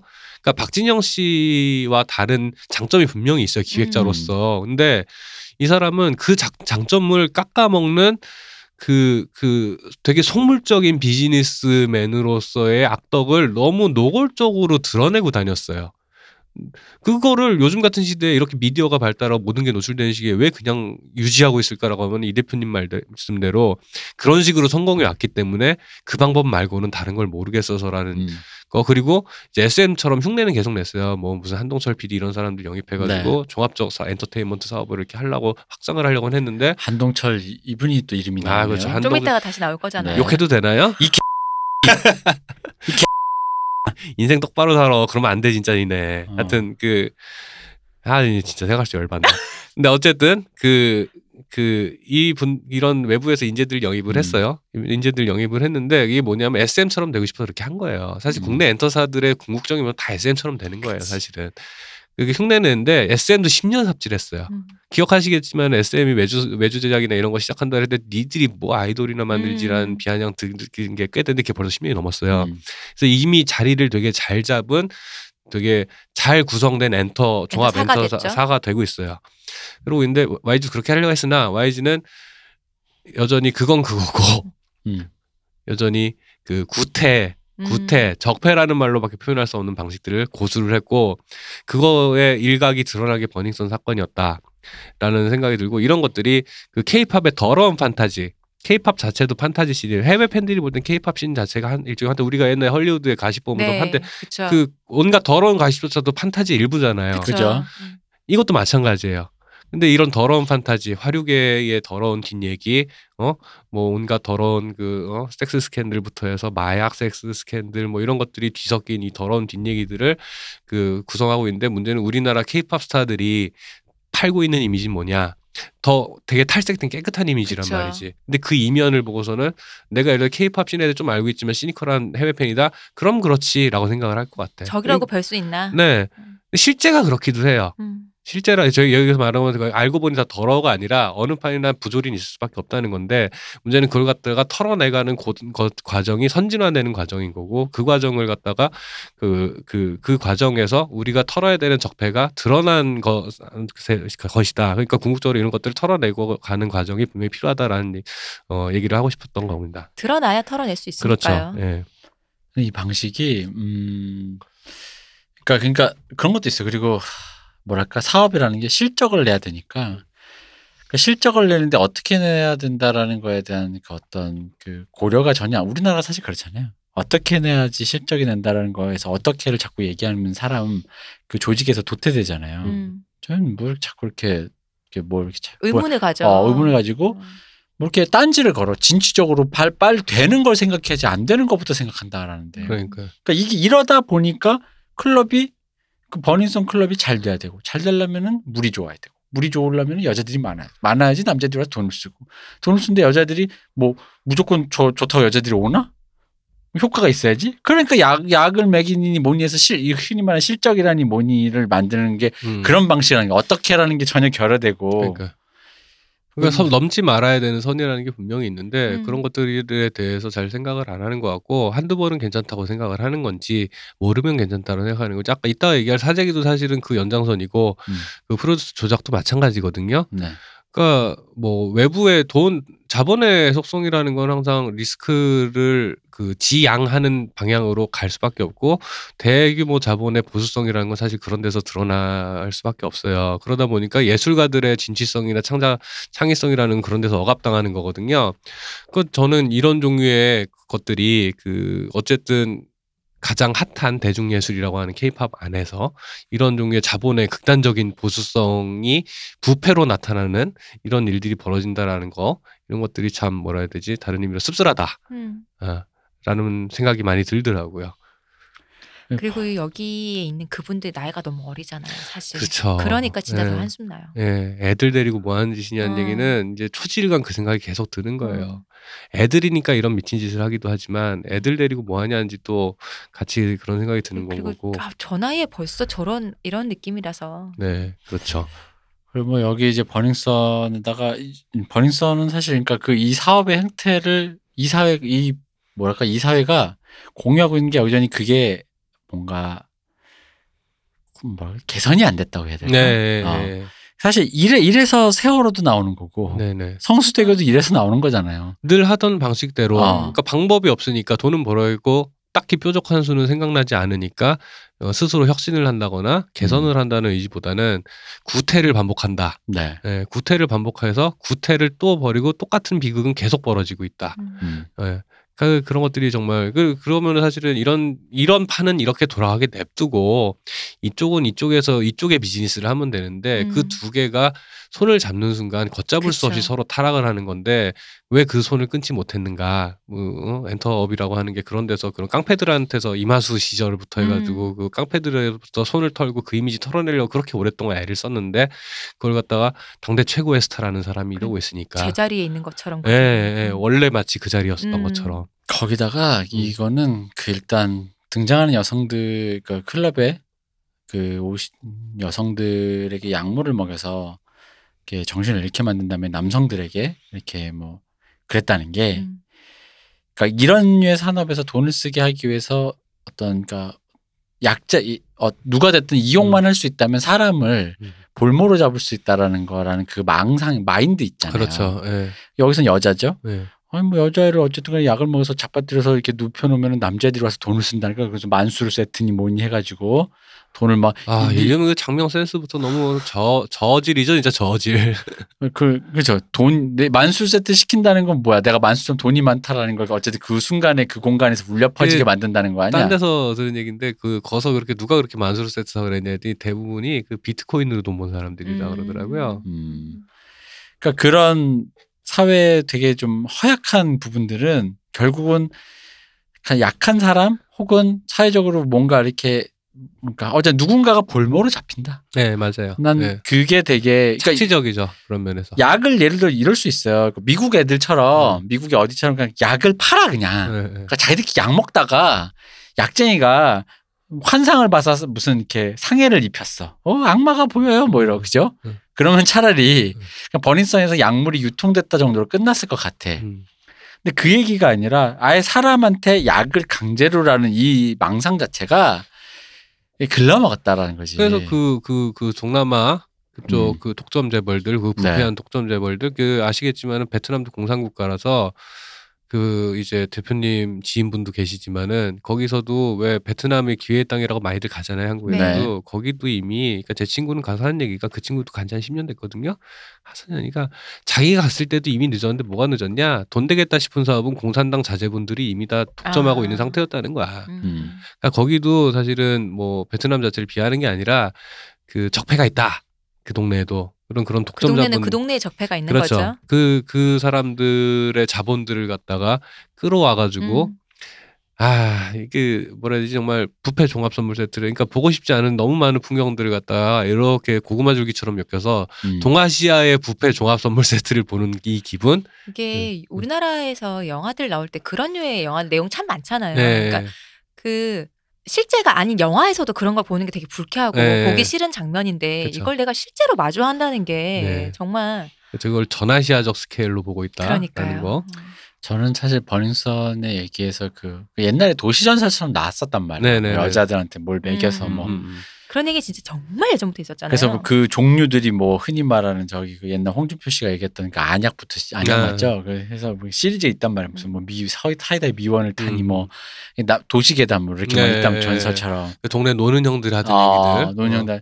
근데 그거를 실제로 구현하고 실제로 진짜 그 정도 효과가 있는 어떤 약물이 있고 어. 네. 그거를 찾아내서 네. 그걸 실제로 해가지고 심지어 그걸로 장사 네. 이득을 이 스톡을 챙기려고 했다라는 거에서 음. 그러니까 차라리 그런 노는 형이 일탈로 정신머리 나가가지고 음. 동네 어떻게 예쁜 여자 어떻게 해보 이 수준이 아니라 그걸로 우리 비즈니스를 우리, 어, 했다. 우리 가게에 네, 어? 실적을 올리겠다. 이 여기서 이미 어, 네. 그러니까 어디서부터 뭐가 고리가 끊어졌는지 모르겠지만 음, 미친 거죠, 사실은. 그러니까 사람이 아무리 아무리 성공하고 싶어도 정도가 있어야지. 네. 그러니까요. 그래서 뭐 버니선 얘기, 정준영 얘기도 여기서 끼워 살라 그랬는데 사실은 정준영은 그냥 양아치다. 그냥. 아니 지- 야, 근데 난 이런 얘기 있어요. 네. 정준영 씨는 난 솔직히 이건 이건 진짜 어. 관심법인데요. 네. 정준영 씨 같은 인간형을 우리나라가 좀 살기 시작한 이후 90년대 이후 네. 저는 좀 많이 목격했어요. 아 그렇죠. 예. 그좀 사는 집의 자제인데 음. 엄마 아빠가 좀 바쁘다 보니 애를 약간 애가 사고 치면 돈으로 무마해서 이렇게 이렇게 이렇게 이렇게 이렇게 음. 살던. 그래서 아, 그아 그렇죠. 윤리적으로 파탄난 음, 그 있는 집 자세. 자, 예, 어, 예, 사이코패스 형 있는 집 자제. 예, 예, 예. 예를 들어 핸드폰을 우연히 흘렸는데 입수했는데 거기에 그런 영상이 있었다면이 아니라 우리가 놀라는 건 뭐 당사자의 동의를 안 구하고 촬영했다 이건 둘째치고 자기들끼리 단, 단톡방에서 이렇게 돌려보면서 음. 뭔가 아, 대표님이 얘기해서 저도 새삼스럽게 깨닫는 게 걔들이 지들끼리 희한한 의리가 있어요. 맞아요. 예, 지들끼리 그 이- 이상한 그 뭐라 해야 되지? 그 불쾌한 그 카르텔 안에 지들끼리 희한한 우정이라고 해야 돼. 그 우정도 아니고 뭐라 그래야 돼? 그거를 지들끼리 희한한 패거리 문화가 있어요. 그지 친구가 딴 여자랑 자는 게 보고 싶어? 그러니까 그런 것들이 지들끼리 유인 거예요. 걔들은 그렇게 해서 그러니까 어떤 여자를 꼬시고 이성을 꼬시고 이성이랑 놀고 이성을 타락시키고 이 과정 자체가 이미 그 여성을 만나고 한 일련의 과정들은 걔들한테는 이미 타자화된 대상을 음. 그렇게 하는 거고 걔들한테 중요한 건 게임하듯이. 예, 자기들끼리의 그런 건, 건 거야. 그러니까 이게 보고 있으면 어릴 때도 그런 애들 보면서 되게 불쾌했었던 기억이 분명히 있거든요. 사람을 사람 취급을 안 하니까. 그러니까요. 그리고 저는 진짜 이해가 안 가. 그런 네. 거. 그러니까 우리 예전에도 그 얘기했지만, 그러니까 멋모르고 떠돌아다니는 어떤 무슨 영상들 그런 것도 보는 것도 말이 안 되는데 자기 친구가 내가 내 걸 찍어서 내 친구한테 보여주는 거 그걸 또 좋다고 보고 있는 게 음, 그게 보고 싶어 진짜 싶은 거 비들도 좋다. 어. 그러니까 네. 그지 시각 친구 면어 목욕탕을 가 니들끼리 니들끼리 가서 하든지. 그, 하, 그 뭐라 해야 되지, 그거를? 남자들의 되게 저질스러운 그 동료 의식? 음. 그런 것들이 분명히 있어요. 그냥 두 가지를 얘기해 보면은 하나는 일단 시온님 말씀하신 거는 나는 그거는 이거라고 생각하는 게 좀 있어요. 뭐냐면은 그 포르노 네. AV 영상이 많이 유통되잖아요. 네. 사실 이제 안 본 사람이 거의 없을 정도로 유통이 되는데 AV 영상이 여성들은 어떻게 보는지는 잘 모르겠으나 남성 기준에서만 말씀드려 보자면은 어차피 그 AV 영상이란 건 여- 보통은 이제 헤테로들이 나와서 하니까 여성과 남성의 정사신이 나오는 음. 거잖아요. 섹스신이 나오는데 남자 입장에서 그 AV 씬을 보면서 여자를 보면서 거기에 등장한 남자를 굉장히 쓰루하는 약간의 시각적인 그 음, 기제를 음. 키운단 말이에요. 자체 필터가 있죠. 자체 필터 음. 있단 네. 말이에요. 남자가 그러니- 있어도 없는 거죠. 어. 네. 그 남성은 자기 친구든지 아버지든지 상관이 없구나. 상관없죠. 네. 음. 이 여자만 중요한 거죠. 그러니까 정준영 씨 찍어서 올린다고 한들 정준영의 엉덩이가 보인다는 건 나한테는 큰 의미가 없어요. 그 정준영이 찍은 그 여성만 너무 궁금하고 보고 싶은 것일 음. 뿐이에요. 심각하다 정말. 나는 그게 AV에서 생긴 음. 그 남성의 그 어떤 그 시각적 필터링이라고 생각해요. 진짜 심각하다. 네. 그리고 둘째는 그 남자들끼리 동료시랑은 일종의 이제 사실 이게 잘못되면 흔히 말하는 뭐 해병대나 이런 데서의 예, 예, 예. 그거랑 기재는 아, 똑같아요. 기재. 똑같이 예, 뭐 예, 이렇게 같이 뭐 이렇게 훈련 그러니까 좋게 얘기하면 같이 행군하고 돌아와서 예. 생기는 전우예요. 그러니까 뭐 제대하신 분들끼리 모여서 시내 한복판에서 네. 바지 벗고 있는 뭐 그런 네, 거 그런 뭐 거죠. 그런 거겠죠. 근데 그거는 사실은 실질적으로 어떤 되게 긍정적인 어떤 것을 통과한 다음에 어떤 의- 통과 의례를 지나간 다음에 생긴 긍정적인 어떤 유대감인 거고 음. 이거는 한복판에서 바지 벗는 게요. 어 아, 아니 그 바지 벗는 거 말고 군대 같은 아, 경우에 네네. 전우라든가 네, 이런, 거, 네. 이런 것들 근데 이거는 그냥 양아치 짓 하는 걔들끼리 힘든 일을 뭘 했겠어 그니까. 술 처먹고 노는 것만 같이 했을 거 아니야 술 처먹고 노는 것만 같이 했을 텐데 걔들끼리 그냥 지들끼리 그러니까 자기끼리 뭐 삽질을 했겠어요. 어. 뭘 했겠어요. 힘든- 호미를 한번 들어봤겠어 네. 손에. 지들끼리 그러고 앉아 있는 그냥 지들 그 날라리들끼리의 그냥 그 그런 것들. 그러니까 나는 그게 그러니까 그게 처음에는 뭐 그럴 수 있는 그런 어떤 장난을 친다에서 넘어서서 그러니까 이게 정도가 심해지면 음. 사람을 왜 우리도 왜 예를 들어 어릴 때 그런 기억이 있어요. 저는 아주 어릴 때 최초로 그 포르노 테이프라는 걸 봤을 때 사람이 사람으로 안 보이는 그 그 물 물화가 되는 느낌 때문에 약간 역한 적이 있거든요. 아 그거는 되게 포르노를 처음 보는 대부분의 사람들이 네. 느끼는 그. 그 구역질 그 역함이잖아요. 역함 뭐 역함이 저, 저. 저도 이렇게 올라왔거든요 뭐가 근데 그게 처음에만 안 되는 게 아니라 어느 순간 사람 그러니까 그것은 단순히 처음 봐서 충격적이어서도 그런 것도 있지만 네. 그거 기재를 보다 보면 그 사람이 어떤 그 굉장히 그 물화가 되는 기분 때문에 그런 거거든요. 내가 이 사람에게도 우리가 윤리적으로 그러니까 우리가 snuff film 잘 못 보는 이유는 사람 죽는 장면을 CCTV에 나오는 걸 굳이 보고 싶지 않은 이유는 그 사람이 갑자기 그 순간 물화가 되는 거야. 하다못해 고기 덩어리가 되는 음. 것을 목격하고 싶지 않은 어떤 우리 안에 최소한의 그 사회적으로 우리한테 주입시킨 가이드라인의 그 윤리의식 같은 것이 난 있다고 보는 건데 그럼 난 그걸 처음에는 그렇다 치지만 여기 같은 경우 그런 거는 그 단톡방이 음. 그게 계속 돌고 돌다 보면 그 사람 하루에도 막 두 번 세 번씩 막 여러 번 찍었더만. 음, 그럼 그게 어느 순간 난 물화가 되는 순간이 있을 텐데 그 방을 떠나지 않고 음. 기꺼이 동참해서 그 그러니까 그거 자체가 제가 그래서 사이코패스 같다는 생각이 든 거예요 이 그러니까 사람들이 그게 스스로 그러니까 그런 것들이 사이코패스화 되는 게 맞아요. 그러니까 타의 그러니까 타자화라는 게 대상화 타자라는 게 무조건 나쁜 건 아닌데 근데 문제는 그런 것들을 갖다가 인격을 가진 대상을 도구로 음. 정확히는 도구화가 음. 문제인 거예요. 인격을 가진 대상 대상을 인격체가 아닌 도구로 보고 그걸 갖다가 그 관계를 맺고 어쩌고하는 걸 스탯으로 보기 시작하면서 철저하게 물화됨으로써 저 사람이 그- 느꼈을 모멸감, 수치심 이런 것들에 대해서는 생각하지 않기 시작하면서 스스로 괴물이 되는 거거든요. 뭐 버닝썬이나 정준영 사건이 똑같죠. 그렇죠. 어. 예, 그 연장선에서 결, 결국에는 결국에 사람이라는 게 이런저런 욕망에 의해서 이런저런 나쁜 짓을 할 수는 있어요. 음. 근데 그때 그때 스스로 제동을 걸고 반성하고 그걸 물을 줄 알아야 인간성이라는 걸 유지할 수 있는 건데 그 바보 같은 이상한 그 지들끼리 재밌는 그 재밌자고 하는 그런 바보 같은 짓거리들을 통해서 결국 시, 간 지나고 보면은 비즈니스 하겠다는 승리보다 결국 그 그 정준영 이양이 하이라고 해도 되지 정준영 이 만 지금 구속돼가지고 제일 세게 맞았지 형을 지금 음. 가장 구체적인 범죄니까 그렇죠. 그리고 음. 비즈니스 하시겠다는 승리 씨는 군대에 가시겠다고 해서 네. 빠진 거 아닙니까 지금? 예. 그러니까 이게 그, 그 어떤 어떤 비즈니스의 모델로서 그런 착취적인 모델을 만든 승리 씨나 이거를 근데 승리는 정준영 씨가 한 단톡방에서 자기는 그런 짓 하지 말라는 식으로 말렸다는 식으로 얘기했지. 근데 무슨 소용이야 싶은 게 아니 클럽 안에서 그런 그러니까 짓거리를 구조적으로 하게 만들어 놓고 옆에서 친구가 하는 짓이나 지가 사업적으로 하는 짓이나 무슨 차이가 있다고 해서 거, 거기에서 돈도 안 되는 걸왜 해? 그딱 그 맞아요 그 얘기인 거야. 음. 쟤는 돈 안 되는 짓을 했고 난 돈 되는 짓을 음. 했다. 그러니까 나는 죄가 없어. 말이 이상하잖아.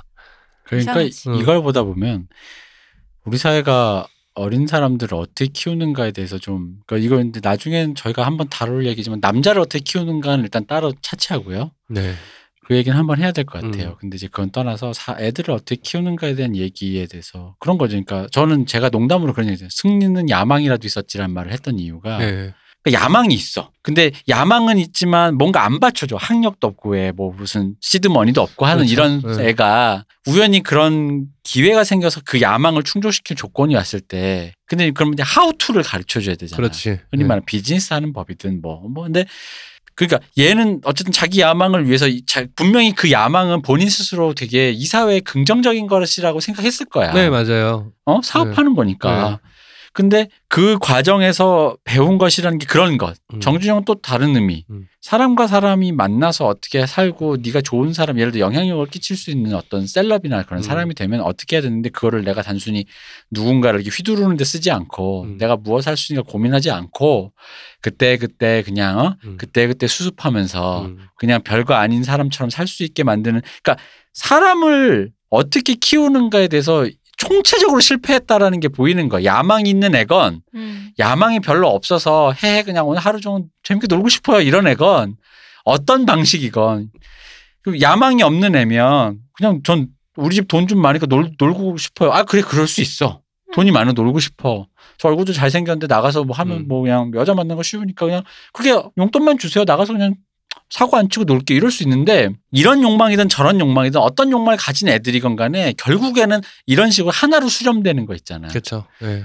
그 폭력과 부조리와 불쾌하고 위법과 탈법을 그 일삼으면서 그 어떤 자기와 자기 그 뭐랄까 카르텔 외에는 다 물성 자체를 존재하지 않는 것처럼 보이는 모든 걸 타자시켜버리는 어, 타자시켜버리는 네. 그런 류의 이 세계관을 어른들이 심어줬다는 거지. 네. 그렇죠. 그러니까 이게 진짜 K라는 거지. 네, 이런 거는 그래놓고 그런 것들 이미 윤리적으로도 합리화가 됐지. 어쩔 수 없어. 음. 이런 일들은 다 있는 일이야. 음. 라는 걸 옆에서 양현석이 하는 사회, 사업을 보고 그런 거뭐 뭐 보고 배웠겠어요. 양현석이 하는 거 보고 배웠겠지. 그럼 정준영이 올리니까 그 단톡방에 낄낄대던 애들은 어 나도 음. 준영아 나도 어디야 거기 음. 이런 식인 거라는 거지.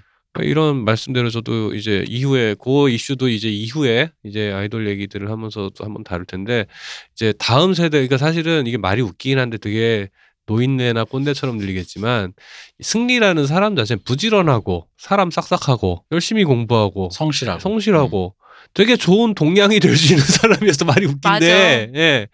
왜 이렇게 됐냐? 이 윤리적 파탄 때문에 파탄된 거든요. 맞아. 딱 이유는 딱 하나에 윤리적으로 파탄됐기 때문에 결국 막 이런 말로를 맞은 거예요. 심지어 그 사업을 함에 있어서의 그 사람들에 대한 태도도 보면은 그러니까 일단 자기 가족에게 잘하고 음. 그러니까 그런 여러 가지 되게 보수적인 의미에서의 그러니까 저는 사실 보수적인 캐릭터에 대한 그 저는 특히나 한국 사회에서는 보수 진짜 보수적인 캐릭터에 대한 어떤 뭐랄까 필요성, 음. 가치, 음. 그 희소성에 대해서 좀늘좀 약간 안타까워하는 편이거든요. 그러니까 여기서 말하는 보수적인 캐릭터라는 건 캡틴 아메리카 같은 네, 사람이지. 그렇죠.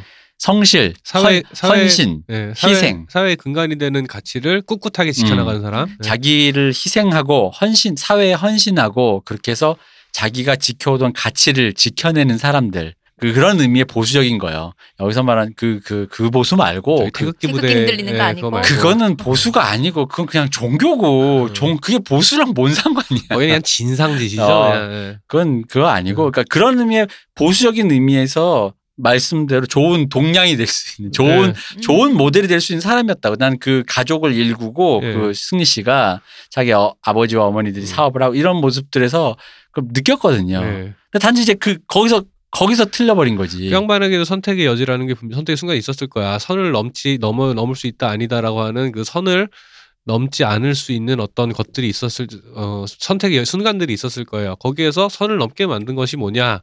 그래도 된다. 혹은 이렇게 하지 않으면 비즈니스는 되지 않는다라고 음. 배웠기 때문이겠지. 그리고 제일 중요한 건 이거죠. 그러니까 내가 조그만 거에서 건드릴 수 있을 때는 나 스스로는 컨트롤할 수 있을지 몰라요. 근데 아마 승리 씨 정도 단위 사업을 하면 오히려 이런 경우가 있거든요. 사람은 이- 거의 아마 이런 경우 이미 그 일이 벌어진 경우야. 음. 근데 그때 내가 어떻게 수습하냐 가장 크거든요. 음. 사람은 그렇죠. 윤리적으로. 네. 아예 안 일어나지 않은 일을 계속 참거나 외면하면 돼. 음. 내가 컨트롤할 수 있다면 그잖아. 어 그냥 뭐 이렇게 근데 그게 아니라 클럽을 운영했더니 그런 일이 있었대. 음. 근데 그런 일을 했더니 돈이 벌린대. 음. 그 순간에 아마 그 외면이라는 process through 해 버린다라는 음. 거. 대표님 말씀처럼 사람이 살다 보면 어쩔 수 없는 순간도 있기는 네, 해요. 그럼요. 근데 네. 매 순간이 어쩔 수 없진 않아요. 네. 분명히 본인이 선택한 거거든요. 맞아요. 그건. 그리고 그 그리고 그 다음에 사람이 어른으로서 할수 있는 음. 일은 이미 벌어진 일을 스스로 감당하면 돼요. 맞아요. 그러니까 네. 저는 그래서 어떻게가 되게 중요하다고 보는 게 그러니까 이미 이렇게 그러니까 그게 원래 어디서부터 어떻게 하는지 모르겠어. 이미 그렇게 됐다면 음. 그 다음에 분명 히 영역이 있었다는 거지. 몰랐다는 건 말도 안 되고. 그러니까 알았으니까 미리 뭐, 그 방지 못한 것까지 있을 수 있어. 내가 그 정도 단위의 사업체를 음. 하고 있는데 사실 그렇잖아. 누가 내가 쓰고 있는 웨이터 한 명이 더 실적 올리겠다 할 수도 음. 있지. 분명히 아마 사후에 뭔가 그런 생각이 들었을 수는 있을 텐데 그럴 때조차 이걸 어떻게든 수습하려고 해내는 그 의지의 부분에서 음, 음. 거기 그런 부분에서 파탄이 나는 거거든요. 음.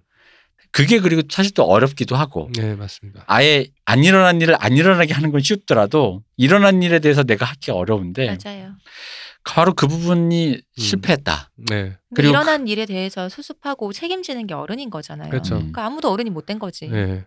그래서 이 두 사람의 그리고 이제 이 두 사람을 주축으로 해서 그 주변인들 음. 그걸 보면서 막안 된 거예요. 그러니까 네. 뭔가 얘들이 안 됐다는 게 아니라 그러니까 그냥 이 사회가 이 사람들 진짜 되게 젊은 사람들이잖아요. 네.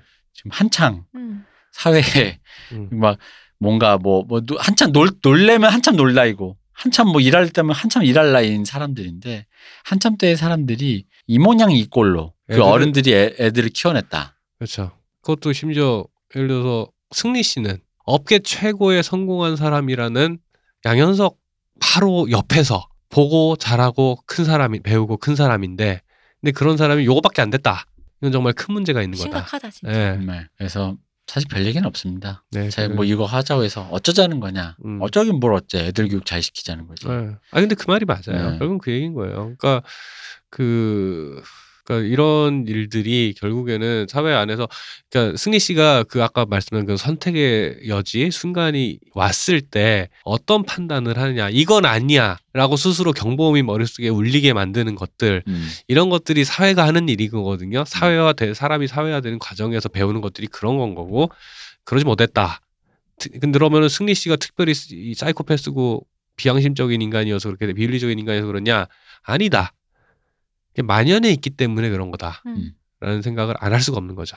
그렇게 말해놓고 보면 승리 씨랑 정준영 씨가 사실 같은 선상에서 올리기는 좀 그렇긴 아 해. 그렇죠. 괴가 다르긴 하죠. 괴가 다르긴 하죠. 예, 왜냐면 어, 정준영 씨는 사실은 그 이전에 이미 파탄한 인간이고 그러니까 이 사람은 이미 삶 자체가 존재가 음, 존재가 파탄났다라고 느껴지더라고요. 예, 이미 이미 윤리적으로 어린 시절부터 파탄나 있던 음. 인간이고 승리 씨는 나름 긍정적인 가치라고 스스로 믿고 하던 행위들이 하나씩 하나씩 정크가 나고서는 음. 어느 순간 수습할 수 없는 지경이 되는 사람인 거고. 불쾌한 그러니까 얘기를 해봤어요. 불- 네, 불쾌한 얘기를 좀 해봤습니다. 네. 이제 이게 솔직히 좀 맞아야 돼. 어. 예, 기- 예, 너무 좀 많아. 맞아야 돼. 예. 맞아야 돼. 저희 승리 씨는 그래도 음, 저는 사실 음. 맞자 이런 말까지 나오는데 음. 정준영 씨한테 그 말조차 안 나와요. 그냥 그냥 그냥 저기 그냥 뭐야 죽자 그냥. 예. 응, 그냥 죽자. 저거 뭐야 폐품 처리하고 싶어 그냥 폐품 음. 폐품 얘는 안돼 폐품. 그런 말조차 안 나와. 어. 근데 이제 사람한테 그런 말조차 안 나오는 게 그게 네. 되게 되게 참 그러니까 그게 되게 씁쓸하더라고. 예, 왜왜 안 나오냐고 생각해 보면 수습이 안 된다는 기분이 들어서인 거야. 예. 승리 씨가 그 개츠비 개츠비 하고 개츠비를 안 봤을 것 같다 이러다가 결과적으로 보니 개츠비 보긴 봤구나 싶기도 하고 이게 아. 좀 웃기더라고. 그지. 정준영 씨는 그냥 아메리칸 사이코 같은 그런 예, 예, 예, 그러니까 예. 왜 기승전결이 없는 예 맞아요. 그냥 예. 어, 내가 그렇게 태어났는데 뭐 어떻게 해라는 이런 네. 느낌이라서 네. 굉장히 어쨌든 그렇습니다. 이게 할 얘기가 더 많은데 일단, 네, 일단 다른 할 얘기들이 너무 네. 많아서 일부를 여기서 네, 일단 이 정도로 하겠습니다. 하겠습니다. 얘기가 너무 사고할 각인데 오늘. 네. 어, 그러겠는데. 네. 어. 아, 원래 이거 얘기가 별로 할 게 없다고 생각했는데 대본에 저는 몇 줄 안 써서 왔는데 얘기가 엄청 길어요. 1, 2 묶어서 일부 네. 하려고 그랬는데 하나밖에 못 네, 했어요. 그러게요. 음, 또 네. 하면 되죠, 뭐. 네. 어쨌든 그렇게 됐습니다. 네. 네. 자, 불쾌한 오늘 얘기는 여기까지 하죠. 불쾌한 아니 오늘 사실 이렇게 악몽 시리즈라서 네, 그쵸. 이렇게 어. 어둡고 우울하고 불쾌한 얘기가 불쾌한 얘기 계속됩니다. 1은 여기까지 하는 거죠. 여러분들도 여, 이 방송을 들으면서 같이 음. 저의 목소리가 분명히 삐 처리가 될 거지만 그때마다 같이 외쳐주세요. 이 어, 험한 말 심한 말 같이 합시다, 여러분. 네. 네. 네. 가끔은 욕할 때도 필요한 것 같더라고요. 그럼요. 네. 근데 웬만하면- 카타르시스를 웬만하면 욕 안 하려 그랬는데 음. 욕을 하게 돼. 그러합니다. 네. 그러면 여기까지 하고요. 불쾌한 얘기 1번은 저희 케이팝의 악몽 첫 번째는 여기까지 하겠습니다. 불쾌한 얘기 내일도 찾아오겠습니다. 네, 불쾌한 얘기 어, 내일은 불쾌한 것보다는 좀 슬픈 얘기. 그렇긴 하네요. 네. 네. 그럼 내일은 슬픈 얘기로 찾아오겠습니다. 네. 고생하셨어요, 박 네. 박사님. 수고하셨습니다. 고생했습니다, 이동규 대표님. 감사합니다. 감사합니다. 쉬우셨습니다.